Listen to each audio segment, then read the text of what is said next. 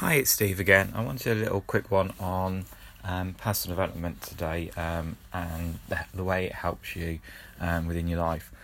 Now, this could be um, adding in a combination of things, but sometimes finding time can be quite hard. I know I do find it hard at times, but things like when you're in the car going to work, could you play uh, an audio book or something that's going to help you in terms of helping you improve your relationship, um, your mindset in terms of achieving your health and fitness goals, possibly helping you refocus your business, come up with a new business strategy to move forward. So these are some things you could possibly do when driving to work or maybe sat on your lunch break, put your headphones in, put on a podcast or an audiobook with that. Um, and it's often good fun to get a bit of personal exercise in in the morning, whether it just be five, ten minutes doing a couple of exercises um, that you enjoy, just get the blood flowing, feel like you've been a bit active, waking yourself up. So you feel a bit more active for the day. Um, these are good things that are really good to do, and sometimes it can be quite hard to keep going.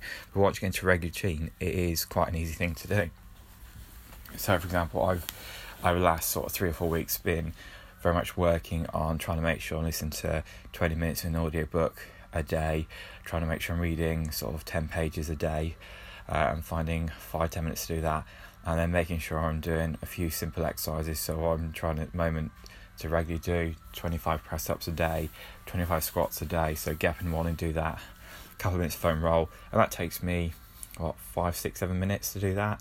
Um, and if I get another workout during the day, that's great. But if not, at least I know I've done something to physically get the blood flowing, wake myself up, and something physically active, um, which is quite a positive thing. So I'm just wondering what you do for yours.